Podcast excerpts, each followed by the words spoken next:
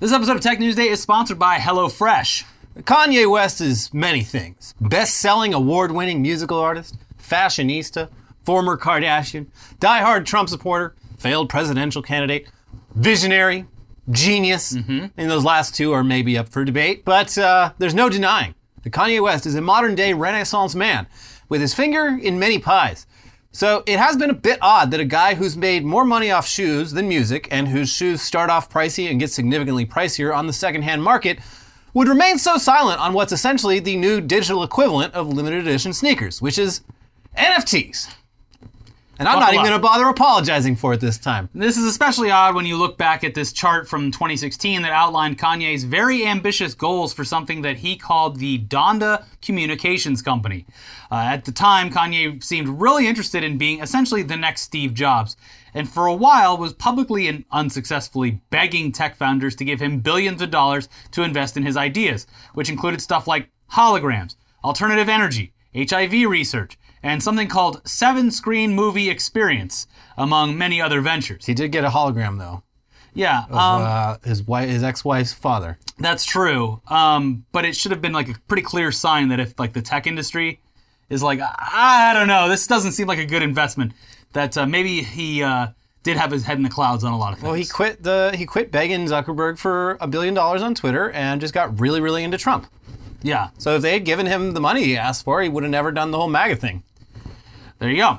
That could have solved a lot of problems. Yeah. And we'll get to Zucker later in the episode. There's news about him. Uh, so you'd think that NFTs though would be just perfect for Kanye. I mean, they're they're at the forefront of tech right now. That would be something that Kanye would want to get in on.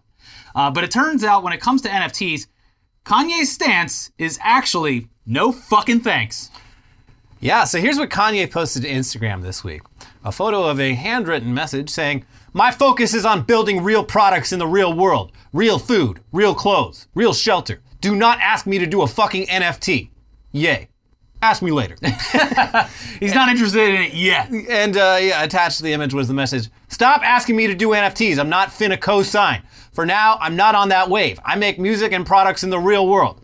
Damn, heartbreaking. The weirdest person you know just made a great point. Yeah, This is not what I would have expected. it could have been like you know a lot of NFTs are very lo-fi, but like uh, a very lazy lo-fi design. Uh, could have gone for millions, tens of millions of dollars because a Yeezy collection of NFTs would have done gangbusters. He would have made a fuckload of money. But he's a billionaire now, and uh, I guess he's got principles and about how he uh, how look at markets look at the shoes. The shoes are not great designs. No. I'm sorry, they're very popular and people do love them, but I look at it and I, and I still can't get over how bad they look. yeah. Especially the ones that the are early ones that looked like a xenomorph foot. Uh, those ones especially hideous, like foam. The, uh, the the foam like slippers and sandals are like they're they're crazy. yeah, the newer ones just sort of look like limited edition Adidas. But yeah, the, the early ones, like what the fuck is that shit? Who's Mm-hmm. Yeah. gonna wear this? Apparently, a lot of people. And they'll They're pay pay- handsomely for it. Yeah. yeah. Anyways, let's not pretend that Kanye West isn't hugely influential. He's certainly more influential for your average consumer than pretty much any celebrity that's currently pushing NFTs, up to and including your Jimmy Fallons, your Paris Hiltons, and your Gwyneth Paltrow's. Kanye West has 10.6 million Instagram followers, and this individual post saying no fucking thanks to NFTs has re- received over 1.8 million likes. Now, those aren't huge numbers in the grand scheme of things, but here's the thing about NFTs barely anyone actually owns NFTs. Even now, a full year into them being pushed as some sort of inevitable next step of the internet, it's impossible to have exact numbers, but here's a report from last month from The Independent that cites data from blockchain uh, analysis platform Chainalysis showing that despite their status as the next big thing, NFTs absolutely have not caught on in any significant way. I'm shocked. Ownership of non fungible tokens, NFTs, is concentrated to just a few hundred thousand people, new data has revealed, despite massive media attention over the last year. Figures from blockchain analysis platform Chainalysis show that between February and November last year, the 2.7 million NFTs in existence were owned by just 360,000 people. This compares to the roughly 300 million people that use cryptocurrency. Less than 10% of those owners hold 80% of the value of the market, meaning it is dominated by so called whales and mainstream adoption remains a long way off. Quote, Can we start 2022 by facing the fact that NFTs, which in 2021 attracted copious media coverage and buy in from top investors and brands, reportedly has less than 400,000 actual owners, less than 40,000 of whom own 80% of all NFTs value? Author and virtual reality commentator Wagner James Au said, quote, that's a niche of a niche of a niche. In a blog post detailing the discrepancy between the media attention they receive and their actual popularity, James Au noted that more people own virtual items in the online game Second Life, roughly 500,000, than the number of people who own NFTs. Quote, Second Life hasn't been hot in the tech world since 2008, but its virtual economy is still larger than the supposedly hot NFT market, he wrote. And that's setting aside the report that less than 10% of those NFT owners, i.e., under 36,000 people, dominate that economy. This should be the kind of figure that makes people in tech who are excited about NFTs deeply question their assumptions. And to put this uh, further into context, 200 follower Twitter uh, user at Spaced God tweeted about this saying, only 400,000 wallets have ever interacted with an NFT, and far less actually own an NFT right now. The FOMO they're creating to try and scam you out of your money, and the talk about how everyone uses slash is about to use NFTs is all an objective lie. It's all astroturfing. And that tweet was followed up with a screenshot of the tweet's uh, uh, analytics showing that more people had seen that tweet than the total number of people who own NFTs. It's a small club and barely anyone wants to actually be in it. Mm-hmm. Yet nearly every day, some celebrity or tech company makes the news about their involvement in something related to NFTs, and it's framed as the inevitable future that is heading our way. This is uh, another thing that is so frustrating about this.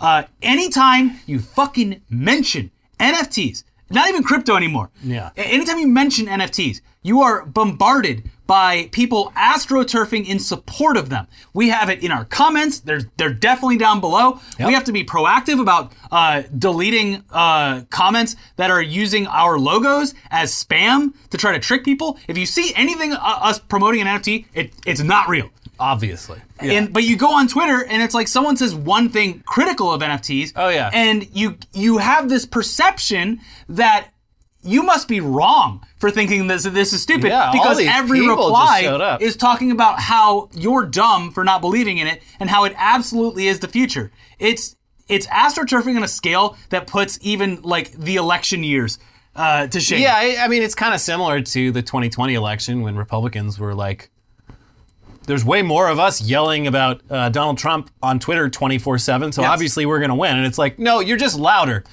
The term the term gaslighting gets thrown out thrown out way too often these days and inaccurately 90% yeah. of the time.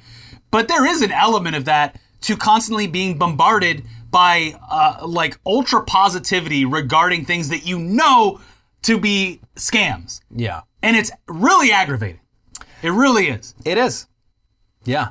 And it's because and YouTube isn't doing shit about those comments, by the no, way. But yeah. luckily, uh, Linus Tech Tips posted a video this week where he talks about this this script that some guy made that's actually way better at uh, moderating YouTube comment sections than anything YouTube has in its own backend. There you go. So uh, I might have to mess around with that. It's it seems a little doesn't seem that hard to use, but it, it does look sort of like a command line, which is yeah. kind of scary. Well, then but, for uh, your like average person, if whatever reason you're like, oh, I want to buy an NFT, we talked about it before, but like it's deceptively expensive in the sense that you're like looking at maybe a piece of art on OpenSea and you're like, whoa, well, $150 and I actually I like the art, yeah. so maybe I will dabble in the NFT space. Like, Wait, hold like, on. I'll deposit $150 into my MetaMask. Where'd my money go? And it's like, oh, uh, oh, you can't do this purchase because the gas fees are tw- twice as much yeah. as the purchase, or even $25 more, so I have to do another transaction. It's like it, and just, by that time, you just give up. And also, just all the steps involved. Like they, they've made it stuff like MetaMask and OpenSea has made it much easier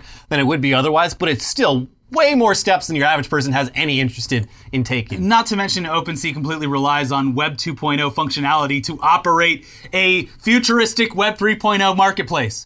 Yeah. Yeah. Anyway, and and look, sure, you could say a lot of the same things that we're saying about NFTs, about like early tech stuff like uh, the the internet in the early 90s. Yeah. Like, oh, barely anyone's using it. This is never going to get big. But it's not the same.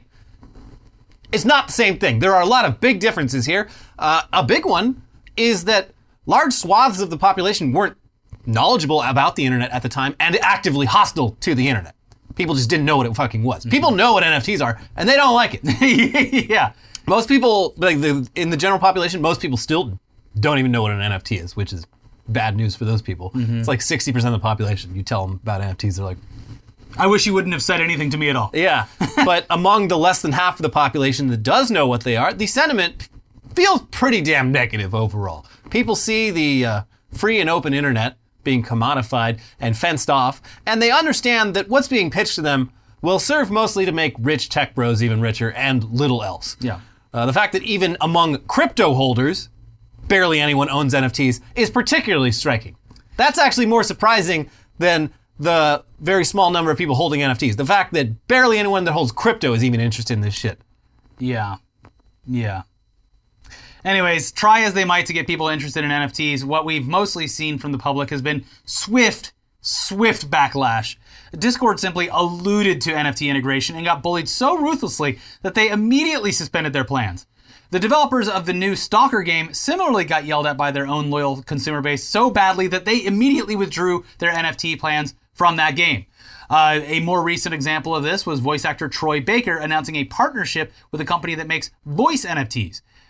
He got yelled at by his fans and then stepped away from it. This keeps happening. How many times do we have to teach you this lesson, untech savvy celebrity? Yeah. Um, I, I do want to point out if you're an artist and you're making money off this, good for you. But it also, if you're a person who already has a following, doing voice acting Yeah. or acting or uh, a sports star or anything that has no business trying to make a living off of this, it makes you look not great. Yeah, you're just diversifying your investments. Yeah, artists who typically maybe hadn't gotten paid for their work, great. Good. I'm so happy. But even among that, like most of the art on these on OpenSea and stuff is just this generative bullshit. Uh, It's it's it's ex- increasingly rare to see actual like artwork being Well, sold as NFTs. that gets overlooked because uh, it doesn't have the multiple variations that makes Right. things uh, deceptively rare. yeah, people don't want to buy art; they want to buy trading cards. Yes. that's that's abundantly clear now. Anyways, in the category of uh, gaming companies dipping their toes into NFTs and immediately getting so much flack for it that they reverse course, uh, indie game developer Team 17, the maker of the Worms franchise, uh, among many others, uh, they got yelled at by not only their fans, but also by multiple developers who published their games through Team 17. Uh, on January 31st, Team 17 announced Meta Worms, and Immediately, the developers of Overcooked released a statement criticizing the decision and vowing never to integrate NFTs into their own games. Oh damn! I wanted an NFT tomato. And then Playtonic, the developers of Yooka-Laylee, issued a similar statement. And then Aggro Crab, developers of Going Under, released a statement that went even further, saying that they will no longer be working with Team 17 on any future titles. Wow. And uh, yeah, less than 24 hours after announcing MetaWorms, Team 17 announced the end of the MetaWorms NFT project. Bullying works. Um, it, it, it came out like two weeks ago, but if you want a great article, I think it was New York Times. It might have been one of the other big publishers. Did a a whole article about how crypto bros and NFTs have hit a wall, and it's gamers. yeah, yeah. And it is literally an article about how gamers are unintentionally the one thing stopping NFTs Yeah. from consuming the entire digital space. And, and And the article it specifically references uh, the horse armor from Skyrim from Yeah. like 10 years ago as like this tipping point Yep. where gamers were like, "No, wait, fuck this shit." Yep. it no. is- but it's so great because in, you know, 90% of gamers, uh, they're they're not even aware of this until it's like, wait, what the fuck are they doing? No, that's stupid. Yeah. And that's the that's the reaction where you're not where you're like haven't been poisoned by a bunch of people tweeting at you or commenting on a Reddit thread where they're telling you how great this is. yeah. Um, but yeah, it's a great article that like it's just like the unintentional heroes of uh, that are stopping an, an inevitable takeover. Yeah. it's it's lovely. But it's not just gamers and game developers who at this point clearly have a knee-jerk negative reaction to any discussion of bringing NFTs into their hobby. This week, musicians had their anti-NFT moment when out of nowhere a new NFT platform called Hitpiece popped up, offering to sell unique one-of-one NFTs for every song ever recorded but apparently there was no involvement whatsoever or permission whatsoever from most of the artists whose song they're sell- songs they're selling. Across social media, various artists posted flabbergasted screenshots of their own music up for auction on a Hitpiece, along with disclaimers that they were in no way involved in any of this. Just. Yeah, What the fuck? What are you gonna do about it? like, I guess nothing. I guess complain online. Yeah. Uh, brilliant on the parts of Hitpiece if they don't go to jail for fucking ever. oh, they'll be fine. Here's Mashable with more. Musicians have taken to Twitter today to complain about a website that is ostensibly selling their music as NFTs without permission. Hitpiece claims to sell one of one NFTs, meaning each one is singular and unique, as opposed to the endless iterations of ugly monkeys we are now subjected to. Each Hitpiece NFT is a one of one NFT for each unique song recording, said the Hitpiece website. Members build their hit list of their favorite songs, get on leaderboards, and receive in real life values such as access and experiences with artists. There's just one little snag with this plan. According to many of the artists whose songs are being offered as NFTs, Hitpiece doesn't actually have any authority to do any of this. Quote, this site Hitpiece is selling NFTs of our band and many others without permission, tweeted rock band Eve6. If you're in a band, click the link. You may be on here. Cease and desist, motherfuckers. NFTs are fraud. We're looking into what we can do to get it taken down, posted hip hop group Clipping. Fuck this scam shit. Eve6, one of the best Twitter accounts. Yeah, he uh he's turned out to be a pretty good follow. Yeah. Yeah. Also, clipping, fucking awesome. So good. I have two, haven't. two of their albums on vinyl. So Okay. it's great to see that they, it sucks to see them on this, but it's great to see them stand up to it. Yeah. Um, it continues. It'll be interesting to see how Hitpiece planned on backing up its promises of real life value, considering it has no affiliation with many of the artists involved. In fact, a deluge of music uh, musicians such as Ted Leo and Left at London have been angrily blasting Hitpiece, demanding it remove their listings. Other high profile artists on Hitpiece include phenomenally popular K pop boy group BTS. Uh oh. They got some lawyers over there. You've kicked a real hornet's nest. Yeah. They've got an army. you, you- I would not like to be at Hitpiece after this. Uh, it gets out to the K-pop stands. uh, also, the recently freed Britney Spears. She's got an army too. yeah, and famous NFT hater Brian Eno. Hitpiece's standard response to artists thus far has been to request that they send a DM so it can explain how this is actually all fine and definitely not a scam. However, Hitpiece's website began to display a 404 error before seemingly being completely taken down for a period of time. The website's online status remained unstable at a time of, at time of writing. Um, yeah, no shit. What did you think was going to happen? Way to do this in the most like egregious and publicly known way. Hey, you're going to love this. We're selling your music. Yeah. Remember hit clips? It was like a little thing. It was like pre MP3 player. It's like that, Oh. except they cost thousands of dollars, and we have no permission to do this. we're just doing it. yeah. Move fast and break things. but uh, yeah, Hitpiece ended up posting a statement saying, Clearly, we have struck a nerve and are very eager to create the ideal experience for music fans. To be clear, artists get paid when digital goods are sold on Hitpiece. Like all beta products, we are continuing to listen to all user feedback and are committed to evolving the product to fit the needs of the artists, labels, and fans alike. So I, basically, I guess their plan was to just sell NFTs of people's music without their permission or the permission of uh, the record labels and the rights holders. And this was going to be totally okay because they would be sharing some of the profits with the artist somehow, eventually. How, what did you think was going to fucking happen? Eh, eh, eh, It's also important to note here. You gotta ask for forgiveness rather than permission, Elliot. Yeah. It's a big, uh, you know, I'm sure they read that in a book somewhere. Yeah. Uh-huh.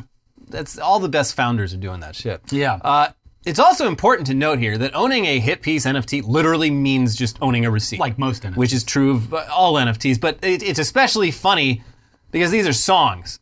There's no audio component to any of this. It's essentially just a trading card with just the name of a song and maybe some album art. So pretty much just useless and pointless. Just bragging rights. Um, Well, that's maybe Yeah. how they get away with it is because they're not actually selling anything. but it still seems illegal. It seems like something a judge would look at and be like, "No, you can't do that." It would, Why- it why would- did you it think would you seem could do as that? though the uh, actual rights holders, being the record labels, be very upset about this yeah. because they're guaranteed cooking up some NFT bullshit behind the scenes already too. Oh, yeah. So they don't the wanna dilute the market. So the guy behind Hitpiece is like a former uh, A and R guy for Sony, Perfect. and so like, yeah, that's what's especially sketchy about this is like this guy he has a long career already of like exploiting artists, and uh, I guess he's just found the next step.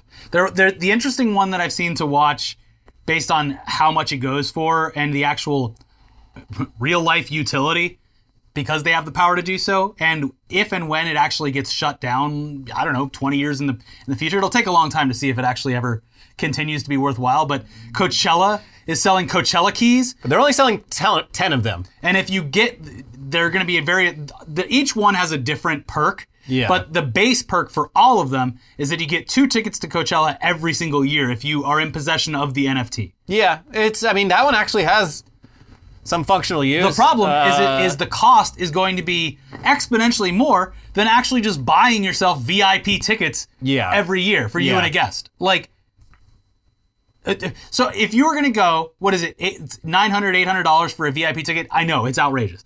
But like let's say $2,000 a year. And you know what? Maybe 20 years you're going to go or something like that. It's like $40,000, whatever. My math might be wrong. Yeah. Someone is going to pay like $100,000 for this thing. Yeah. That's for the bragging rights. That's for the status. They better print out a real fucking key that you can walk around the festival like you're the prince, the prince of the festival. A crown. yeah. I'm a big fucking idiot. Yeah.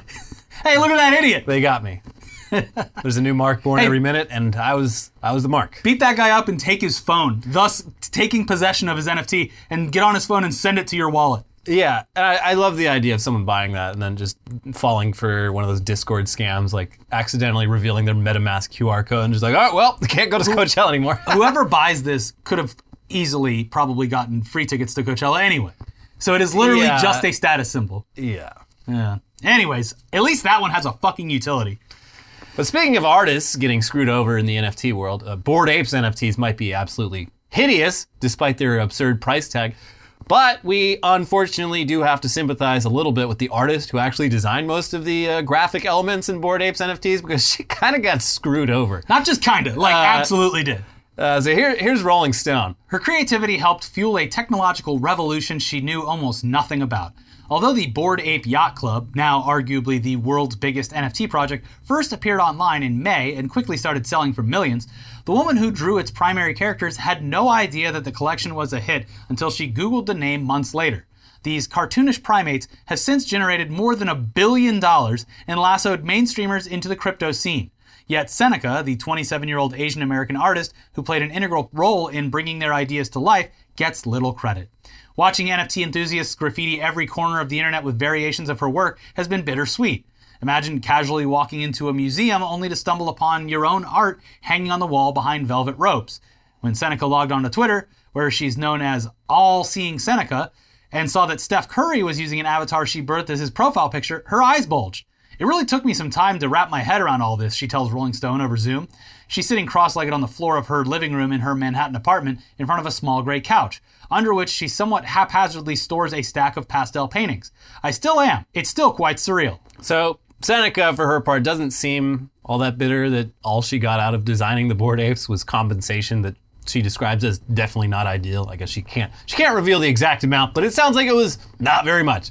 Um, but it, They should have given her a royalty of like literally Yeah. a fraction of a percent, and that way like she would have been set for life. that is like one of the key pitches of uh, NFTs. Is that and- the artist makes money on the sales? Uh, but but not if you hire the artist as a contractor. But uh, yeah, so this has apparently opened some doors for her. It introduced Yeah. her to NFTs, and now she is selling her own NFTs of her own artwork, which I love this. Her artwork is actually pretty damn good. It's very funny to me that even when clearly very talented artists are involved uh, in these Bored Ape style NFT collections, the art comes out looking shitty because you can't polish a turd. Uh, also, despite Seneca embracing NFTs as an income stream in a profession that is generally severely underpaid, the consensus among artists still seems to be mostly negative towards NFTs. And the big reason is that their artwork is just getting bought and sold as NFTs without their knowledge or permission. This happens uh, weekly, like all the time. da- well, daily. But I'm seeing, I like it. It it rises to the level of like an article in something like Motherboard or whatever, Yeah. uh, to the point where every like once or twice a week, there's an artist who's like, uh, excuse me, It got like DeviantArt tried to do something about it, but it ended up working the opposite way because people were uploading people's art so fast and so heavily that DeviantArt was telling its own users like, "Oh, you copied this NFT. Someone already made this. You are stealing art." yeah. It's uh Well, it's like we explained with the Twitter verified NFT avatar thing, where it's just like you can literally save any NFT, Yeah. re-export it as its own NFT, and then it is an NFT that's verified. And that that is a, also a major problem with um, game companies uh, doing this thing where it's like, oh well, the thing is, is like this sword that we can use in this game can also be used in other games, but that requires the trust of both companies and anyone who uploads it and being like, this is from this company versus this company. That is never going to happen. Uh, I, I've read some really great like blog posts by actual game developers where it's like I don't even understand half the shit they're talking about 'cause it's Yeah. all like developer talk, but they're just like explaining why the idea of uh, in-game assets crossing over between titles is probably not going to happen. It's Saying, like calling it a logistical nightmare is Yeah. a vast understatement. People think people just assume like every game uses the same engine and the same physics and everything, and you can just take a gun from this game, put it in the other game, and it's like no, no. Assets have to essentially be rebuilt from the ground up, re-rigged, uh, all this shit. also completely rebalanced. Yeah. Like it's, it's like getting like it's like when you watch Salty Bet. Yeah. it's like it's like uh, M Bison versus uh, like an anime waifu or something. yeah, versus Tweety Bird. yeah. Um, so the whole thing seems ridiculous because it is. It's and it's and that's why we get so fucking frustrated with Yeah. it because we'll do videos like this where it's just like, look, at least right now and in the very near future, this is all very bad and dumb. Yeah, and well, we it- shouldn't go down this path because you're opening up avenues for game companies to exploit you, even though they're telling you that Web3 is all about you taking control of your assets or whatever. You really think that they're gonna not fucking exploit this? But you get fucking astroturfed in the comments and everywhere else, and you feel like a fucking idiot, and I'm tired of it.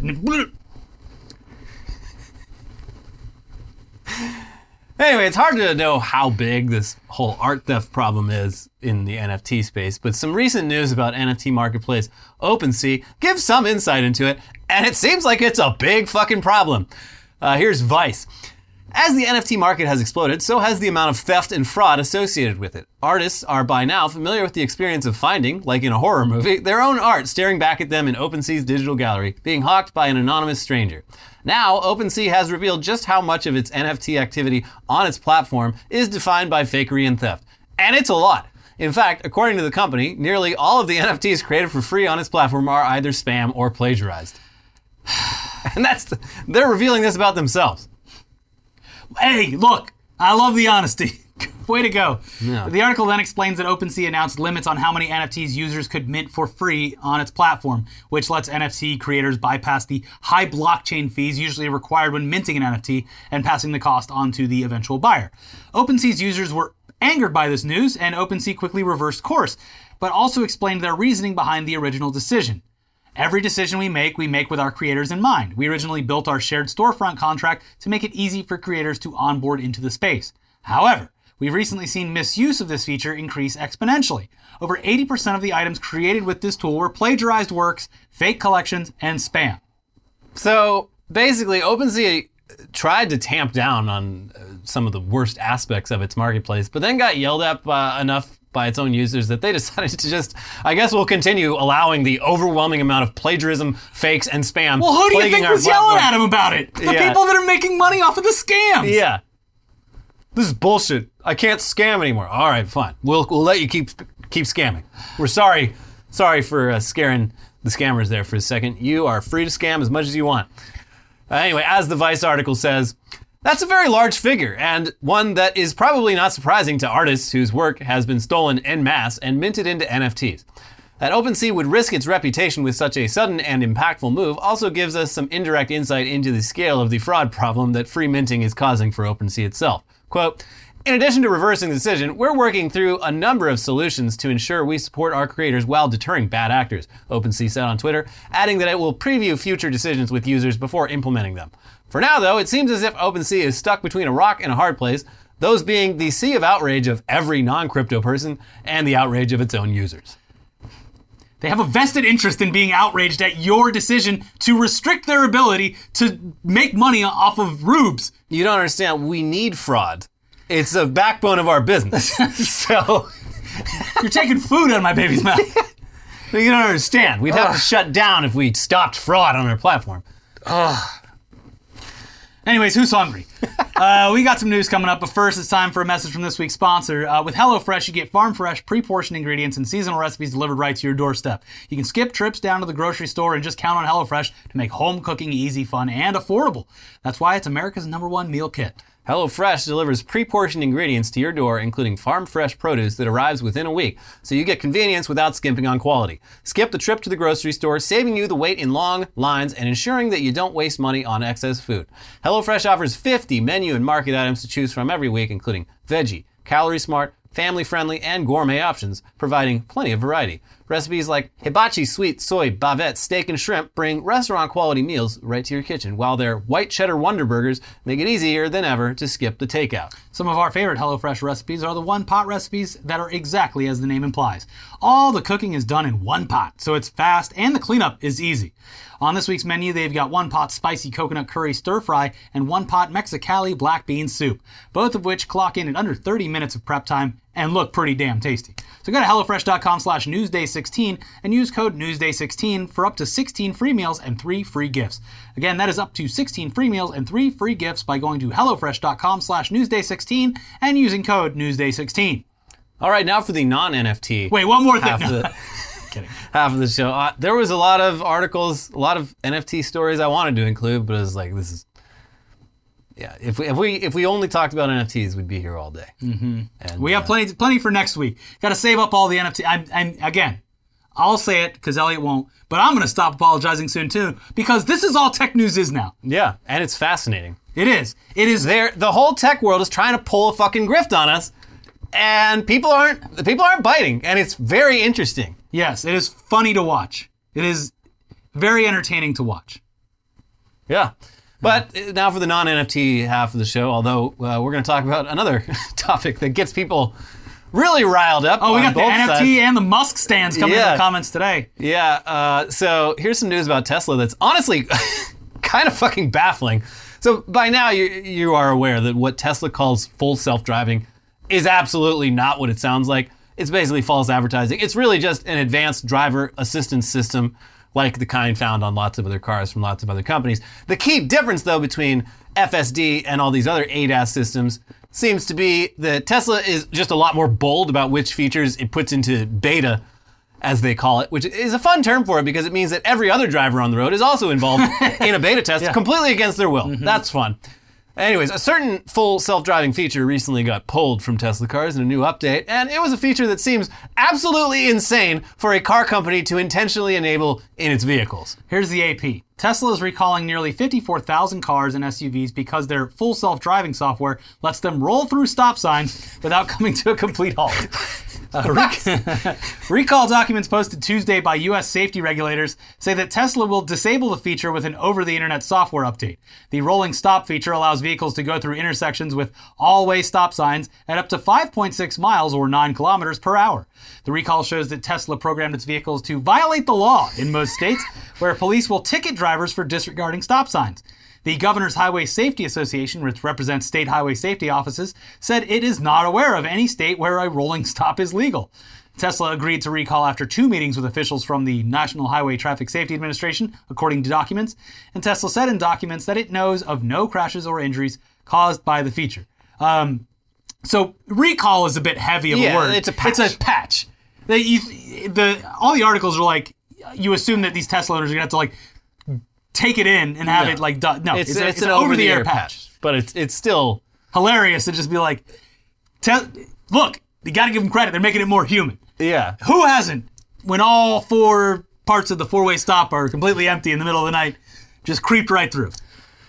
Uh, so yeah, I mean, just to be clear, I mean, despite not coming to a complete stop at stop signs being an extremely common behavior among human drivers, it's definitely illegal, and it is grounds for an expensive traffic ticket if a cop happens to see you doing it and feels like ticketing you. Yeah, it's the, like the same ticket as if you blasted right through it. Yeah, there's uh I mean, it's it's for traffic cops, it's easy money. Like yeah, they just post up like down the street from a, a stop sign that notoriously gets a lot of rolling stops and their budget is uh primed and pumped. Yeah. But yeah, and, th- and this is not like a bug. Tesla didn't accidentally make it so that the cars don't come to a complete stop at stop signs like the law mandates. It says right here in this screenshot that by selecting the assertive profile in a Tesla's full self-driving options, the car, quote, will have a smaller follow distance, perform more frequent speed lane changes, will not exit passing lanes, and may perform rolling stops. I mean, that, that's certainly assertive on both the car's part and on Tesla's part. it it has to be like it has to be to save battery power or something. Like coming to a full stop and then fully getting up to speed again has to like. There's probably a bazillion lines of data I think it's like probably because like Teslas when they do the auto braking, it's very jerky, Hmm. and drivers who are in like areas which have stop signs instead of lights probably don't like uh, just getting jerked forward. You know, my, my coffee time. that I was reading my paper while my car was driving. I was, eating my bowl of cereal in my self-driving Tesla. So uh, yeah, uh, again, we're all just by virtue of being on public roads part of Tesla's beta testing of features like this, and that goes for pedestrians too. Imagine just using a crosswalk and getting run over by a fucking Model 3 and finding out that it's not a bug, it's a feature. Insanity. And uh, what's even more insane is that drivers are paying $12,000 now for the privilege of beta testing this stuff. And additionally, there's been a surge of complaints over the past few months to the National Highway Traffic Safety Administration from Tesla owners with full self driving enabled who have experienced what's called phantom braking, which is basically when a Tesla slams its brakes for no reason. And it sounds fucking terrifying. Uh, seeing all these reports over the past couple months, if there's a Tesla on the road, I will Yeah, not get right behind clear that shit. Yeah, do not follow closely behind a Tesla on the road because it will just randomly slam on its, It's, brakes. it's the equivalent of seeing like student driver on the Yeah, back of the car. because the car like it thinks that someone's gonna merge or something. Yeah. It's like, oh, better let this guy. sees a fucking seagull in the sky. Oh God! Yeah, Stop! Stop the car now! yeah. Uh, here's the Washington Post. These events are hair raising for me and passengers, let alone for a driver behind me, one owner wrote in a report to the agency. If he slash she does not pay attention at that very moment, the result could even be disastrous. I would never have expected such a serious safety issue with a Tesla. Owners also say they experienced the phenomenon one or multiple times while on extended trips. Some said their road trip experiences were marred by the brakes suddenly triggering or the frequency jolts made by their cars. Quote, My wife has requested that I don't use cruise control or autopilot while she's in the car, as we experienced an unwarranted aggressive automatic braking episode, which caused great pressure against her pregnant belly Jesus. on a previous road trip, one owner said in a report. Owner's comments reflected apparent exasperation with the recurrence of the problem and a seeming inability to get it fixed. These things are happening with nothing present in front of my vehicle, and sometimes with nothing around me at all, one wrote. And the article ends with th- this whopper, where a driver recalls an instance when his wife was driving at highway speeds of 55 to 60 miles per hour, and it slammed on the brakes hard, sending our children's booster seats slamming into the front seats. Thankfully, he said the children weren't in the car. Jesus. And it's like how like uh, you know the number of reports is pretty small, but these are people who were so fucking terrified by what happened to them that they looked up how to file a formal report with the National Highway Traffic Safety Bureau. Yeah. There was one yesterday on Reddit where it was like, because uh, they, they record everything. So there was a person posted their phantom braking experience. There's a guy behind him, and he drives by, and all the all the cameras are on the car. The guy's just like flicking him off Yeah. the entire time. Yeah, no, it's it's infuriating. Yeah. Um, but Elon, for his part, seems to be regarding all of this as just more fake news from the mainstream media to hurt Tesla's stock price or some shit. He's very upset that Joe Biden won't say the name Tesla. It's funny. He it is driving him fucking Insane. I love it. I hope Joe Biden never acknowledges Tesla. He just like any because Biden, he's like, he's like, he we're goes- getting a lot of great work from uh, American companies like Ford, like GM, Yeah. all, all, all going uh, headfirst into the electric yeah, car. like, and what about he won't say Tesla? Why would he say Tesla? it, it's funny because it seems as though he's really doing it on purpose. Yeah. Because he names like every how much every other car company is doing, and like regardless of if you want to give him praise or not, like Tesla did usher in a a, a pretty you know big generation of electric cars. sure. but uh, it is it's just so funny that it's he just won't say the word Tesla. Yeah, he just wants the president to say Tesla, yeah. and he won't. Did you see the picture of uh, Elon, Jordan Peterson, and Joe Rogan standing in front of the Cybertruck? Yeah, and the Cybertruck's fucking filthy, and it's it, loo- it looks like it's the display model. Like It's always looked like mil- a military. no, but it, it looks it's like dirty. I don't know what's going on with it, but it, it's uh, also it's just hideous to begin with. But Yeah. yeah, um, yeah just a real real brain force. I can't imagine. I would love to be a fly on the wall during uh, those those lunches. Yeah. Anyway, Uh, yeah. Um, yeah. But uh, let's move on now to uh, another problem that Elon Musk has famously downplayed COVID 19. The massive winter surge in cases seems to be continuing to decline, which is great. But cases are still higher than they were even before December 2021. But good news Omicron specific booster shots are on their way. Moderna and Pfizer slash BioNTech are currently conducting trials of their new boosters, and they're expected to become available around March. But it's important to again note that even though the Omicron variant is really good at causing breakthrough infections in people who are already triple vaxxed. Those vaccinations are overwhelmingly make it so that making it so the infection of Omicron is maybe being sick for a few days, but almost never a serious health crisis. Uh, in other words, the existing vaccines they work pretty damn well, just not 100%. They're not dialed in specifically for this variant, but they do a good job of uh, toning down the effects. Yeah. Um, and no one ever said they were going to be 100%. Yeah. I, this is a No thing- one knew this variant was coming. This is a thing. This is like a weird, like memory hole thing where conservatives are now being like, "Oh, and they said these vaccines would work 100." percent And It's like, no. What do you like? Every fucking week when the vaccines were like in development, they're like, "Okay, Johnson and Johnson has this effectiveness rate." yeah, Like, Pfizer has 85% Yeah, it was- e- efficacy. It's and- not something anyone was trying to hide. It was it was a whole topic of conversation. Remember when like when one of your friends would get Johnson and Johnson, you're like, all right, well he's not invited to the party. He's got the J and J. It's only Yeah. got the 79 percent efficacy. Meanwhile, I got the Pfizer. I'm good to go. Yeah. Hot vac summer for me. Uh-huh. So yeah, it, it is hilarious. You see this all the time now. They're like, oh, they lied about the vaccines being 100 percent effective. No, they didn't. You're making that shit up. But anyway, at this point, the level of vaccine skepticism among the population means there will never be enough people vaccinated to approach anything resembling true herd immunity. So by the time these Omicron boosters are out there, there's probably going to be another new variant taking over. Uh, whether it's more or less dangerous is anyone's guess. But the uh, best level of protection is probably going to involve new boosters every few months for a while. And uh, I'm fine with that. Fine.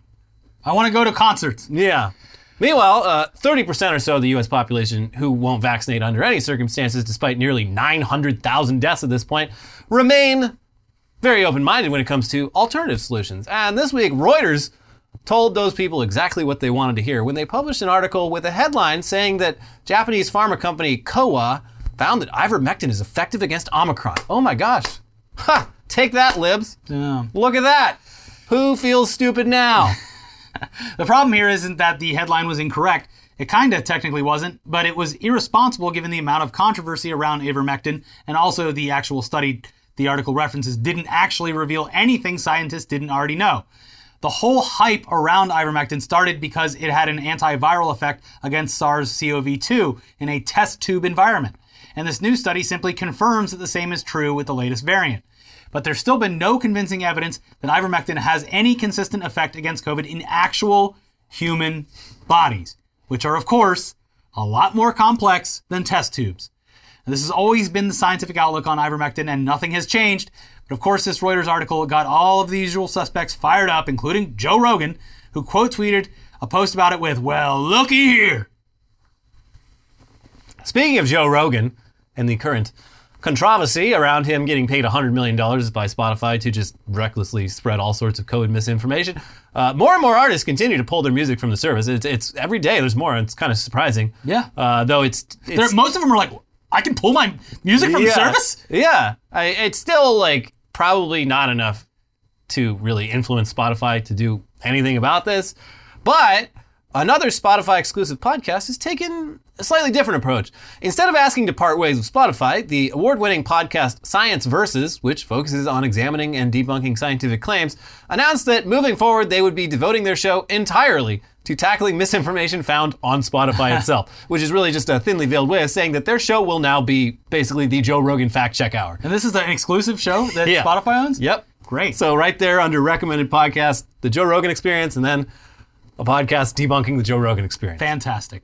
Science Versus host Wendy Zuckerman released a statement uh, which says, in part, as Science V's will show in an upcoming episode, during Rogan's interview with Dr. Robert Malone, information about the vaccines is repeatedly taken out of context. There's plenty of scientific evidence that contradicts some of the claims in the interview, but it's nowhere to be found in the episode. Rogan's show leaves the audience with a skewed and inaccurate view of the COVID 19 vaccines, and Spotify has done little to address this.